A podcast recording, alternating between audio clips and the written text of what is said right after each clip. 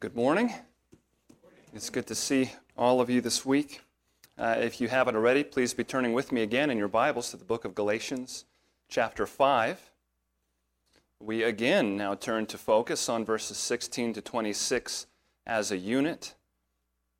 And this morning we're going to finish doing what we started last week, which was to be looking carefully at Paul's list of the works of the flesh in verses 19 to 21. Uh, for those who were not here last week, let's just recap a bit, or really for all of us to be refreshed. Uh, when Paul names here the works of the flesh, he is describing the works that arise naturally out of our natural selves. The Bible calls this sinful nature the old man, and it stands opposed to the new man that is created in God's people through regeneration through the gracious work of the Holy Spirit. Unless and until you come to Christ, your life is lived, according to Ephesians 2, following the course of this world, following the prince of the power of the air, being lived in the passions of our flesh. It's how we are described in our totality outside of Christ. And the works that accompany this life, we saw last week, are works that come out of that sinful nature.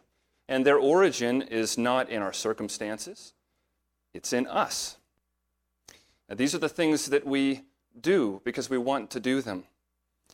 When a person is born again, when a person is rescued from their sins by Jesus Christ, he makes us alive spiritually. And then the rest of our lives is easy and flesh free as a result. Is that what we've seen?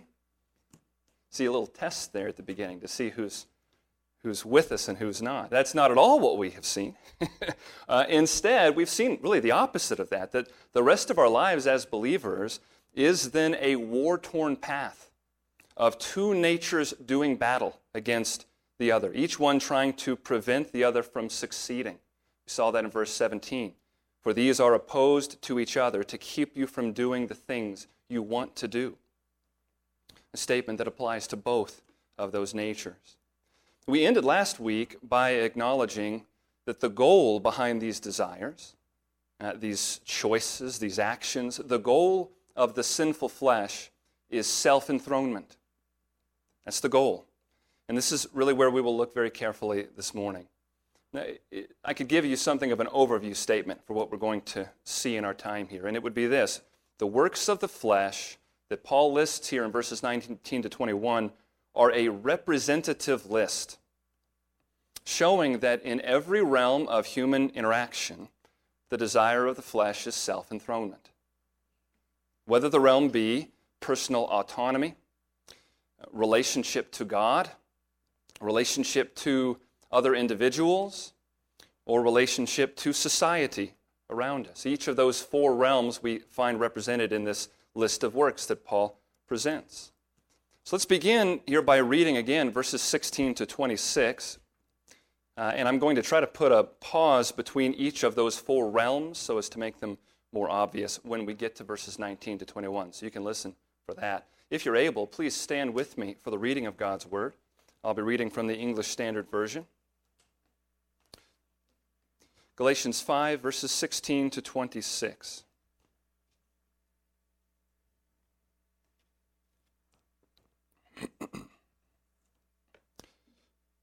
but I say, walk by the Spirit, and you will not gratify the desires of the flesh. For the f- desires of the flesh are against the Spirit, and the desires of the Spirit are against the flesh, for these are opposed to each other to keep you from doing the things you want to do. But if you are led by the Spirit, you are not under the law.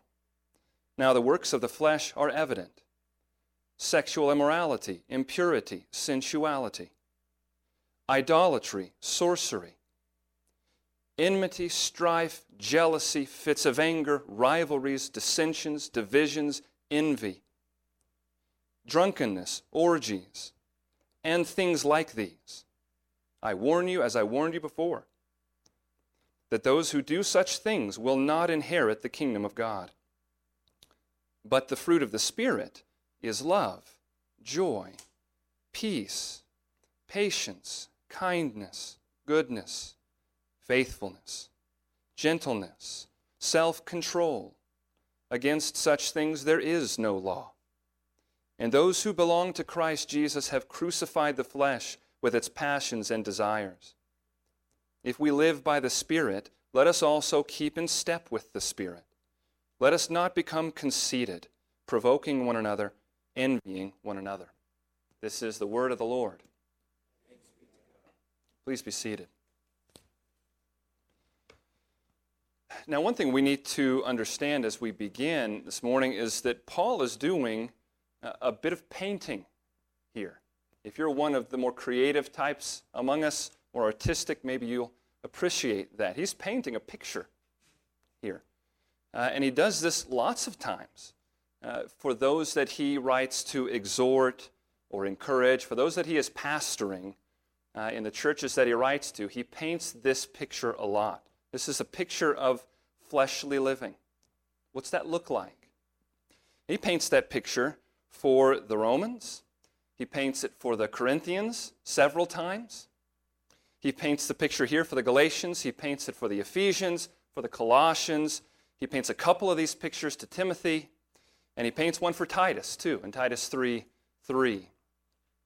And since they're all paintings of the fleshly life, of the life lived according to the flesh, you'd expect they all have some things in common. They all have similarities to them.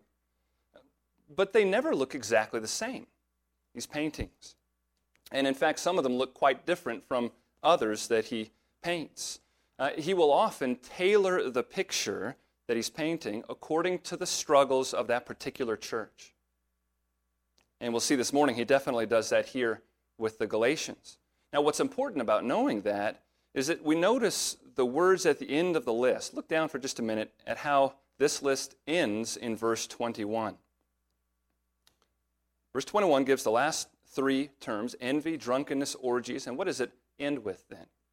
Do you see that it says, and things like these? That's why it's important for us to recognize the realms that he is describing here, these four realms, because it lets us uh, ask uh, what we're going to ask several times this morning uh, what else might be in this list, this realm? Uh, how do these works of self enthronement manifest themselves in my life or in our context? Some of these things don't look exactly the same in their manifestations today as they might have at times in the past. Understanding the fact that he's painting these pictures frees us up to think in those ways. So we'll seek to do that in each of these realms that we're working through. The first realm that he describes is the realm of personal autonomy. And specifically, you could think of it this way the realm of uh, what I will do with my own body. Do this if you would for just a, a moment. It won't take us long, but keep your finger here. Uh, flip over to 1 Corinthians 6 19 just for a moment. In 1 Corinthians 6:19, this is where we read at the very end of verse 19, uh, Paul's statement to this effect. He says, "You are not your own, for you were bought with a price, so glorify God in your body." You remember when he has said that? You're not your own. You were bought with a price if you are in Christ Jesus. So glorify God in your body. The reason I'm asking you to look there, that wouldn't be a hard thing for you to hear me read, that's pretty short, but what I'd like you to do is just glance up at the paragraph that that uh, ends there. What are the things you see him dealing with in that paragraph? There's a couple of things. Uh, he, he deals with the notions of gluttony and sexual immorality. Not just sexual immorality, but this, con- this issue of food and sinful use of food. These are matters of personal autonomy in what I will do with my own body. To whom do I belong? Who is the who provides the criteria of why my body exists and how I ought to use it? And these two, in 1 Corinthians 6 here in that paragraph, are also just two examples. Now, you could put a number of other things in that category, couldn't you? Of of self of, of autonomous decisions. You could put, for example, the matters of slothfulness versus industriousness in that category pretty easily. You could put the issue of drunkenness in there as well. Now, you'll see later why I think in Galatians 5, I think when Paul mentions drunkenness, he's talking really about the social realm, uh, but clearly drunkenness could belong in this category itself as well, couldn't it? Remember, he's saying in each of these categories things like these. Now, in Galatians 5:19, you can come back over there. He sums up this realm, personal autonomy, with the first three terms that we see in the list. Verse 19, now the works of the flesh are evident, sexual immorality, impurity, sensuality. Now, this list, like, like the others that we'll see, uh, has words with some overlap in meaning. It, it's, it's difficult and unwise to necessarily separate them uh, altogether from one another. And it does seem that he gives us these three words intentionally to create a particular picture. For example, he uses these very same three words in the same way in 2 Corinthians 12 21. The fact, though, that they're not three exact synonyms of each other actually helps us in that because there seems to be a bit of a progression from one to the next. The three together really do create a picture for us to take notice of. The first word, sexual immorality, is the word porneia. This is a word that is very uh, commonly used by Paul and, and within uh, the New Testament. Um, this word has some uh, specific meanings to it. F.F. Bruce calls them near technical meanings. So the word can be used in some contexts to talk about particular sexual sins. Uh, one of those being in book of Matthew and elsewhere, the sin of sexual unfaithfulness during a, an engagement period in Jewish culture. They use this word specifically for that. They also use it in reference to incest in a particular way. And they're drawing that right out of the Old Testament and the, um, and the way that it's used there. So the book of Acts and uh, in, in 1 Corinthians, um, Luke and Paul use it in that specific way. But that's rare. Uh, by and large, this word denotes uh, something very broad. This word speaks to the entire category of sin in the sexual realm, porneia. It's important to understand that because that means, and if that's what he's talking about here, that means that we are, as he names this as a work of the flesh, we're already beyond the realm of mere external behavior. With word number one, porneia is not a category that starts in the external world. Where does it start? It starts here, and it starts here. Jesus made clear in the Sermon on the Mount that sexual immorality begins in the mind. So we're already beyond simply the external and the visible. So you have with that word as a work of the flesh, you have all manifestations of sin in this particular realm. Add to that then the second word, the word impurity, which the focus there is on the state of defilement that comes with these sorts of sins. Defilement generated by sin in the sexual realm. Uh, one described it this way quote, the tendency of vice to spread its corrupting influence. So you have, you have sexual immorality, which, as it is engaged in, immediately and progressively corrupts by its influence creating impurity. Right? Now, add to that the third word in this list. This word is the word sensuality. That translation in the ESV can, be, can sound a lot less specific than it actually is. The Holman Christian Bible translates it promiscuity. The, the NIV translates it debauchery. Uh, it's described in this way quote, vice that throws off all restraint and flaunts itself unawed by shame or fear, vice without regard for public decency. Do you detect what's, what is added to this picture with that third word? This is not just another word to describe uh, immorality in this realm. This is a word that describes the effect of sin, of, in, in, in, this particular context, this realm of sin, uh, that leads our hearts to grow hard, callous, indifferent, and where there once was shame, there now begins to be flaunting. There now begins to be pride. Vice without regard for public decency. And my suggestion to you this morning is that these words are used to create a singular picture for us. And maybe you have it in your mind already. Practices of sexual immorality that repeatedly produce a state of defilement or impurity. And what do they do to us? In spite of what our heart tells us not to worry about, they increasingly sear our conscience. It happens immediately and it happens progressively as we do not repent and run away from sin. So that in, a, in, a, in that very way that these deeds are typically done under the cover of darkness, this person increasingly loses that shame. Now, how does that apply to our cultural setting today? I think there's probably not been a realm of human history that it hasn't had very obvious and immediate application. And we're no exception, are we?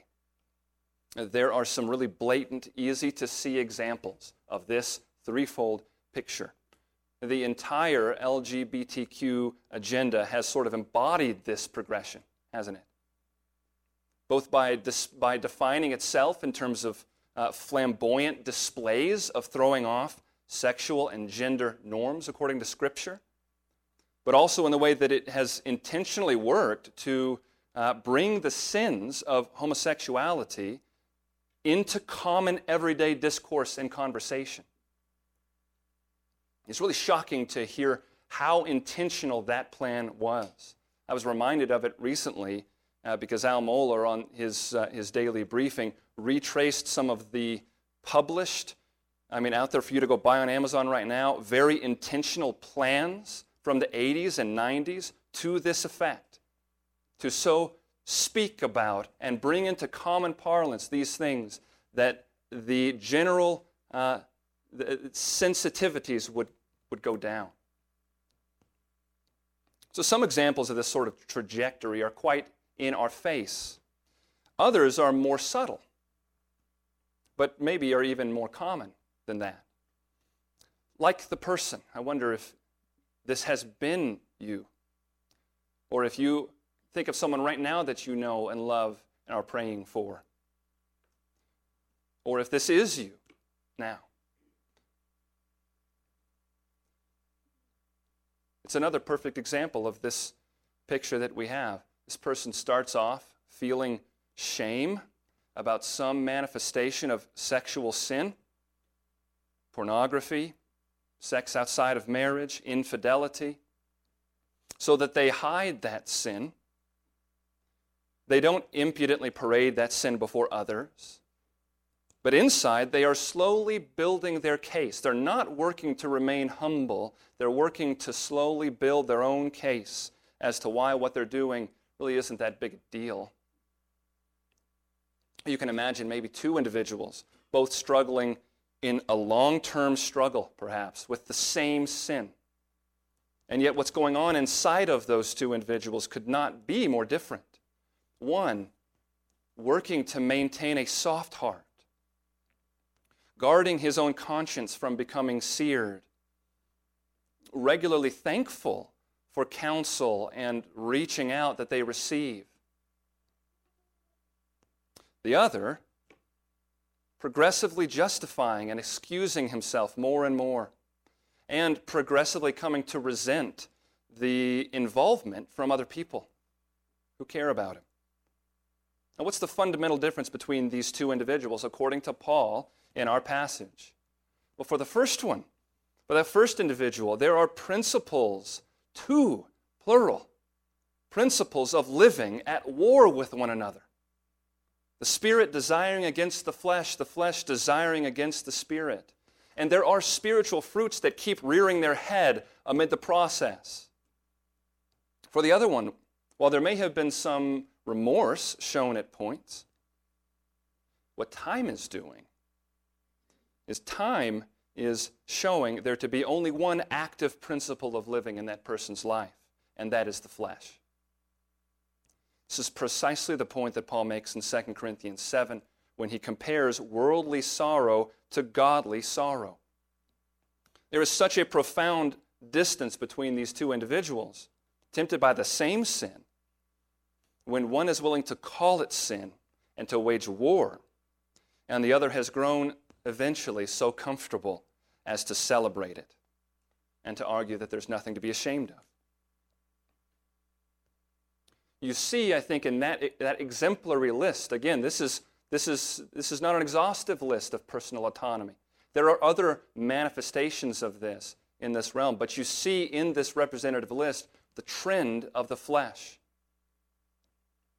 He continues in verse 20, coming into the second realm now, uh, the realm of relationship to God, he continues with two more words.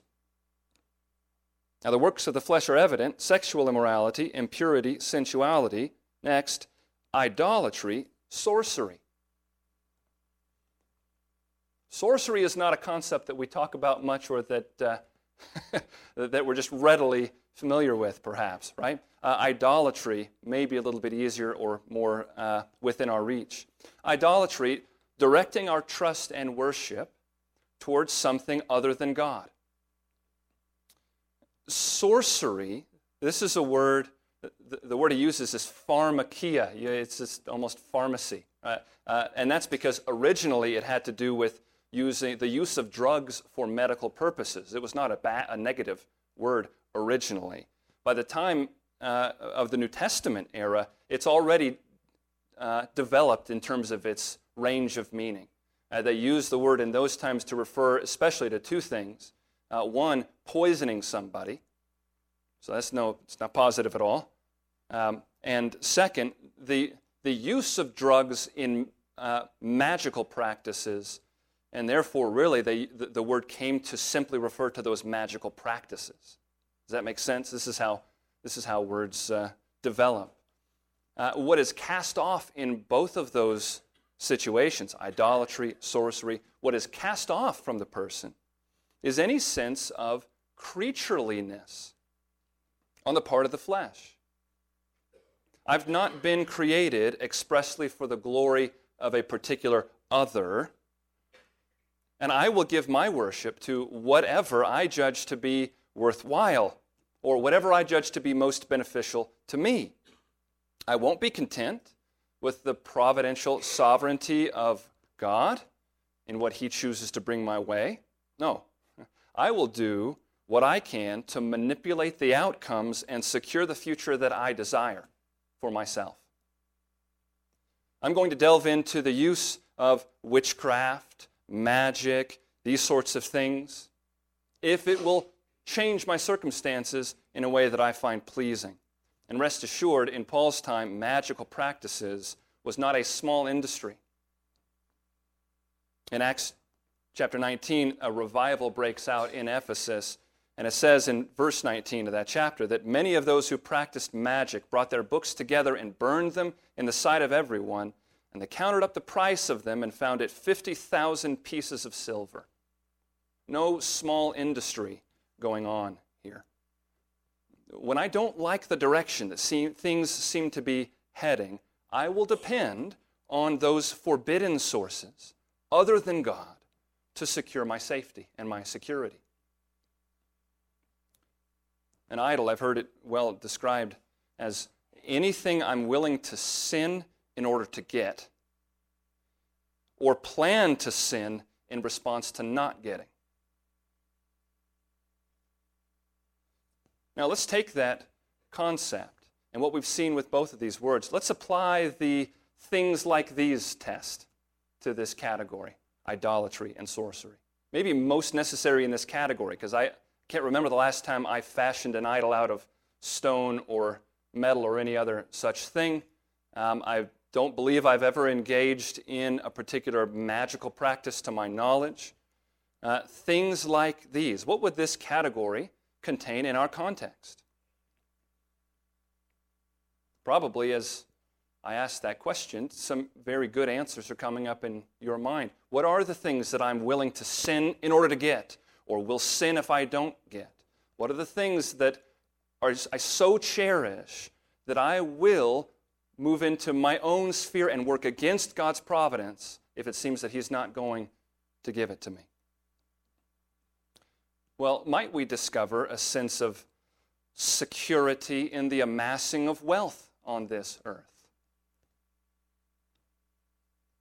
It has to be a question that the uh, 21st century in the West, we, we, surely we can't come to this concept and not consider and wrestle with that reality. I'm not at all talking about turning foolishness into a virtue. That would be sin, right? And the Bible tells us to plan and to save for the future and to look to the ant, you sluggard. But maybe the question is this Is the sense of safety that that 401k provides so important to you that you are willing to sin if it gets threatened? What if it becomes financially perilous to be an open and faithful Christian?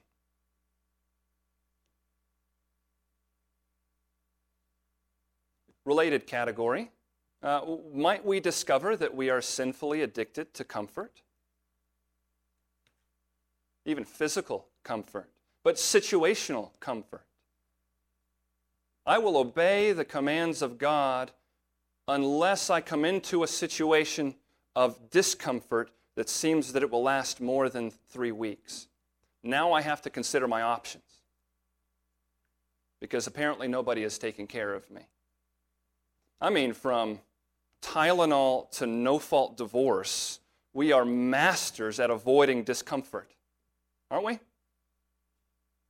Not that Tylenol and no fault divorce are in the same ethical category at all, and I'm not condemning the use of Tylenol. But what if confessing the name of Christ comes to make my life uncomfortable? And come to find out I'm quite addicted to comfort. If I'm willing to sin to keep it, I'm an idolater.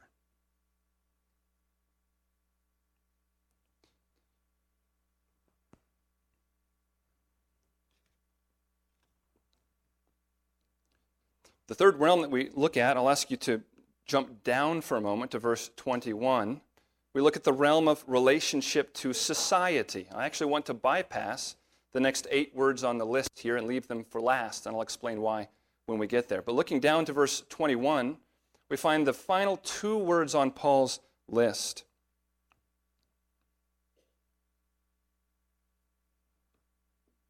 You see envy, but the last two are these drunkenness and orgies.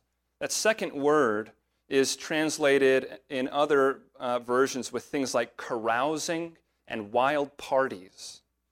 It's the word that Paul uses to describe the pagan lifestyle of Gentiles before conversion. 1 Peter 4 3, he said, For the time for the time that is past suffices for doing what the Gentiles want to do, living in debauchery, passions, drunkenness, carousing. That's this word drinking parties, and lawless idolatry.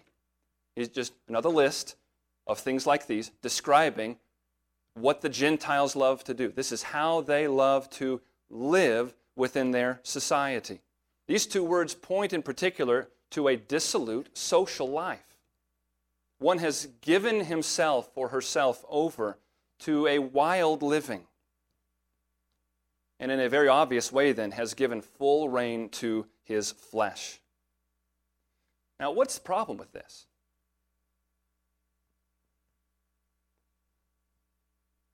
Turn with me here. I, I, just read 1 Peter 4 3. Look over there. Let me read the first three verses of 1 Peter chapter 4. What is the problem with this choice of living? 1 Peter 4, beginning in verse 1. Since therefore Christ suffered in the flesh, arm yourselves with the same way of thinking. For whoever has suffered in the flesh has ceased from sin, so as to live for the rest of the time in the flesh, no longer for human passions, but for the will of God. For the time that is past suffices for doing what the Gentiles want to do, living in sensuality, passions, drunkenness, orgies, drinking parties, and lawless idolatry. Do you see the problem that he names there? The whole problem here is that we are not to live for human passions. Remember Ephesians 2 3? We lived in the passions of our flesh, carrying out the desires of the body and the mind. That characterizes us when we are dead in sin. Fallen man without the redemption that is purchased by Christ Jesus. Fallen man, unregenerate, lives for himself. He lives the life of a creature who thinks he is a God. Redeemed man lives the life of a creature who knows that he is a creature and who lives for others, who lives for his Lord, the Lord Jesus Christ, and for the people of his Lord, and for the mission that his Lord has put him on in this world. We read in weeks past Galatians 5 13 and 14. For you were called to freedom, brothers. Only do not use your freedom as an opportunity for the flesh, but here's the alternative. But through love, serve one another. For the whole law is fulfilled in one word you shall love your neighbor as yourself. Do you see where he is telling us the life lived in the Spirit, walking by the Spirit. You see how it manifests itself. 2 Corinthians 5:15 He died for all that those who live might no longer live for themselves, but for him who for their sake died and was raised. Where the flesh is operative, where the flesh reigns, one's social living is simply another manifestation of a self enthroned life. And it fits the description that Paul began this with. The works of the flesh are evident, it is not hard to see as my life manifests either a life lived for myself or a life lived according to some other purpose and calling.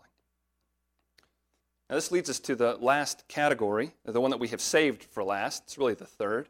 Uh, this category is the eight words that span verses 20 and 21. This is the realm of relationship to others. You see, verse 20 begin with idolatry and sorcery. Next, we read these descriptions enmity, strife, jealousy, fits of anger, rivalries, dissensions, divisions, envy. Now, I've saved these for last because, as many have noticed, there are reasons to see these eight, this category, as being Paul's particular focus relating to the Galatians. After all, not only does this realm take up uh, more than half uh, if you're going to be technical about it, eight of the 15 terms, uh, pointing to sins that disrupt Christian fellowship. But there's also something unique about these eight. The other seven that we've already seen are fairly common uh, on other vice lists in the New Testament. Paul, as I've said, paints this picture a lot, and it looks different.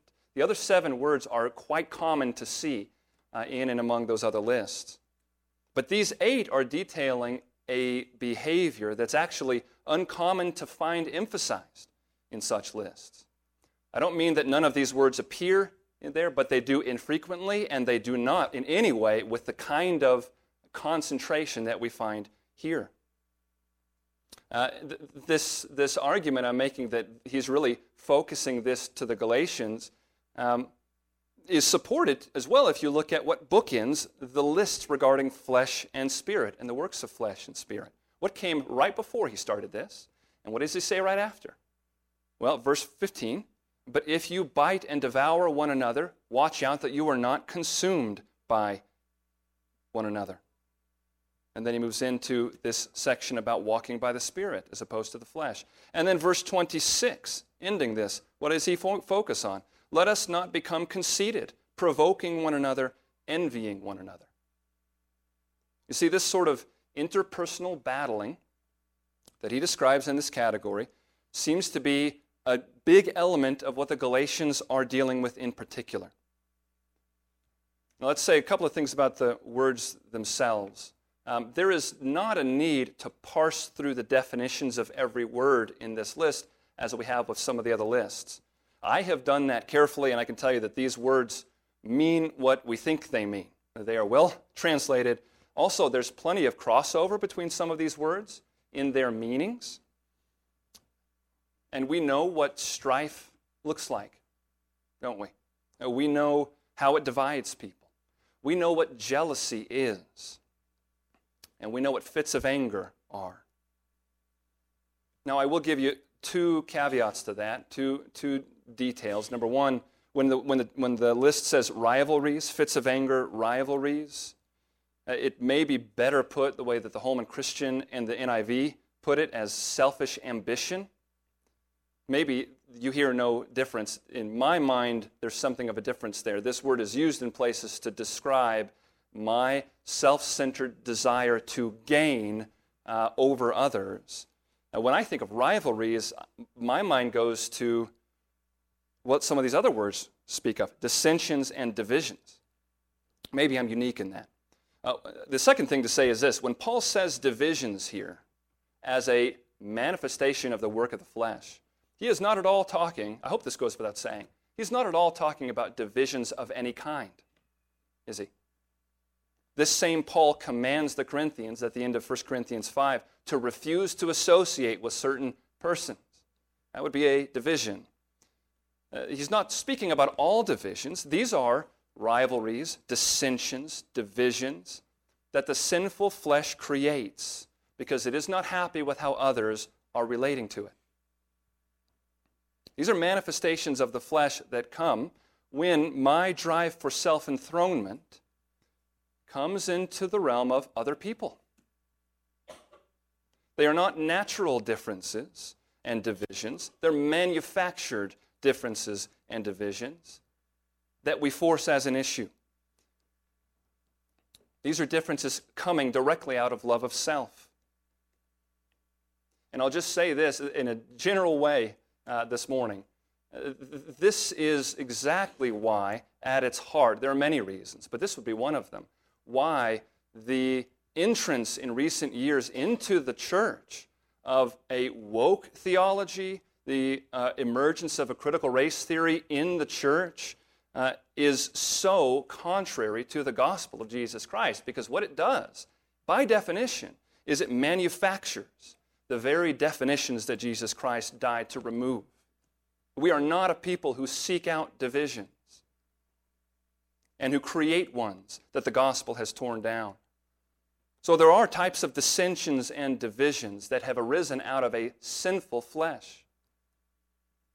And when other people enter the mix, I mean, just think about your, your uh, any given day in your life. At the moment that others enter your sphere, enter the mix in your life, what comes with them? Differences come with them. Uh, maybe differences of opinion, differences of circumstance, differences of priority. Someone else enters my sphere and I have an idea that strikes them as a bad idea, or at least not worthy of action, I have a personality that's different from yours. I have an opinion or a conviction that you either disagree with or don't feel as strongly about as I do. Those differences just happen, don't they? They are inevitable results of human interaction. It's important for us to understand it is not the presence of a difference or a disagreement itself that produces these works. These works are the product of such a situation with difference or disagreement when self enthronement is my driving priority. In other words, this is what verse 15's biting and devouring each other looks like. My set stance on the path was not one of serving others, it was not one of being a vessel of love to others, it was a self stance of self enthronement. And when I am there and these differences or disagreements arise, I will bite, I will devour to get you out of my way on my journey to self enthronement. I mean, you could think of it this way none of these displays need be in my personal relationships if everybody around me will only bow down and worship me.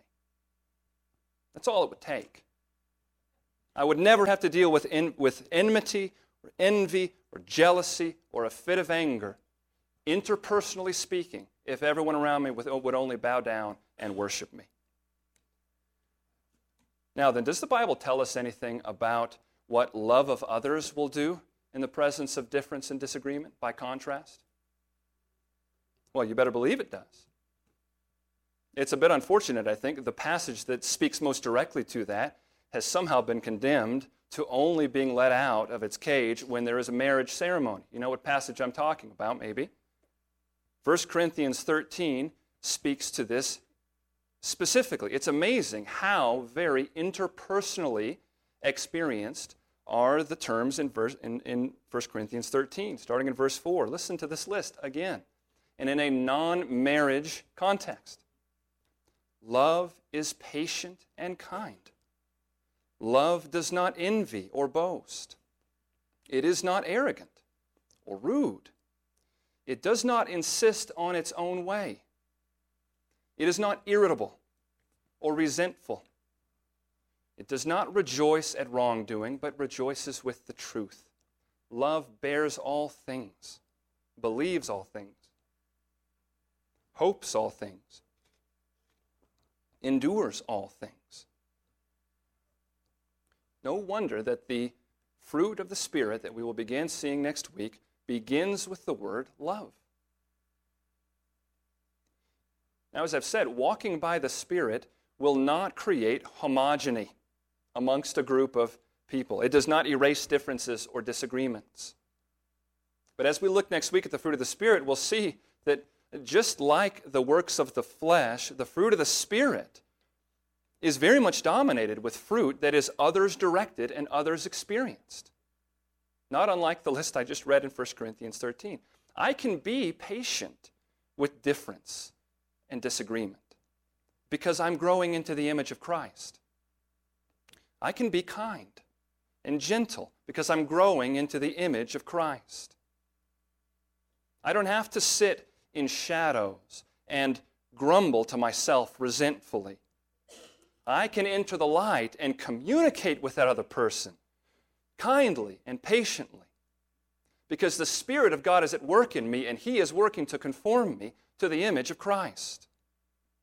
I will not tear that person down behind their back.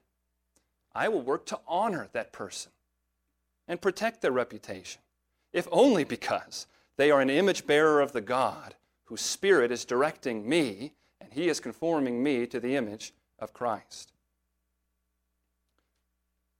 So it's, it's just a question that we must ask as we are confronted with God's Word when it speaks to this issue.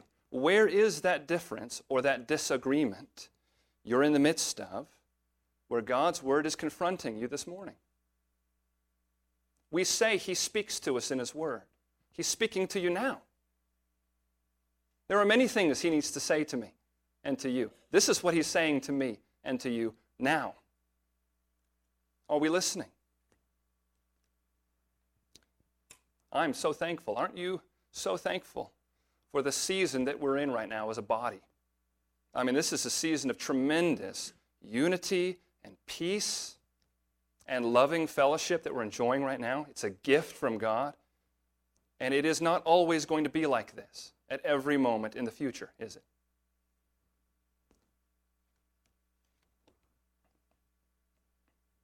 A local church is a family. And families, simply because they are quite involved in each other's lives, have times of tension, have differences arise, have disagreements arise, even offenses. We've had them in our past in this church history. Anyone here belonged to other churches in the past where interpersonal issues have arisen? I'm quite sure that there is no church that exists unless one started last week, maybe they've managed, that has not had some interpersonal issues arise. The mere fact that times like that come is not in and of itself even alarming. It's unavoidable. The question is are we working to be people who have the humility and the patience and the selfless living, not self enthroned pursuit, the selfless living to honor the Lord and speak the truth in love when times arise. And of course, the individual families represented in this room, uh, that is even a unit more basic than the unit of the church, which is something of a family of families. If we're not practicing these things in our own families, we're utterly unequipped to practice them in the community of faith. It's the kind of thing that makes us passionate to seek out the works of the flesh and put them to death. It makes us passionate to remember the mercy and forgiveness of God for his people that is ours in Christ Jesus because we all stumble in many ways. But this is what defines the path that God sets his people on. And I'll simply close by directing our attention again to verse 24. Those who belong to Christ Jesus have crucified the flesh with its passions and desires. Would you pray with me? Heavenly Father, we confess joyfully, gratefully, that you have spoken to us this morning. You are not a God who is silent. Your word that we hold in our hands is not an old and tired book. It is living and active, sharper than any two edged sword, and it pierces us. Father, you have pierced us this morning with it. There is none in here who sees a list like this and does not grieve.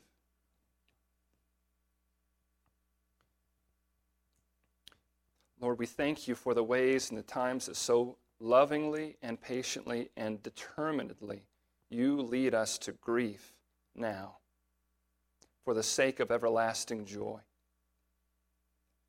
We thank you this morning for your Son. We thank you for his death. It has cleansed his people from sin. But maybe in particular this morning, we thank him and praise him for his life. He who lived this life in the flesh, never succumbing to the sinful works of the flesh, only ever walking by the Spirit, and who has now taken that gift of the Spirit and poured it out onto his people. Father, protect us as a church family, that we might continue to grow more and more through all the bumps and the bruises, more and more into the image of a people, a family, who know their sins and grieve over their sins, but who have been made humble by those revelations and who love one another. Father, be pleased by the life of this church. We pray these things in Jesus' name. Amen. The Lord has led us and fed us again with His word this morning. Let me invite you to stand and let's respond together to this gift that He's given us.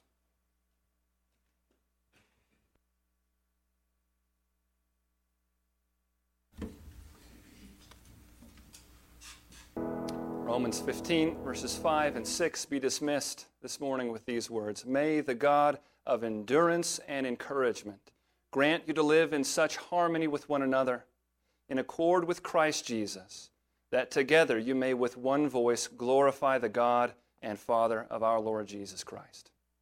Amen. You are dismissed. Go in his peace.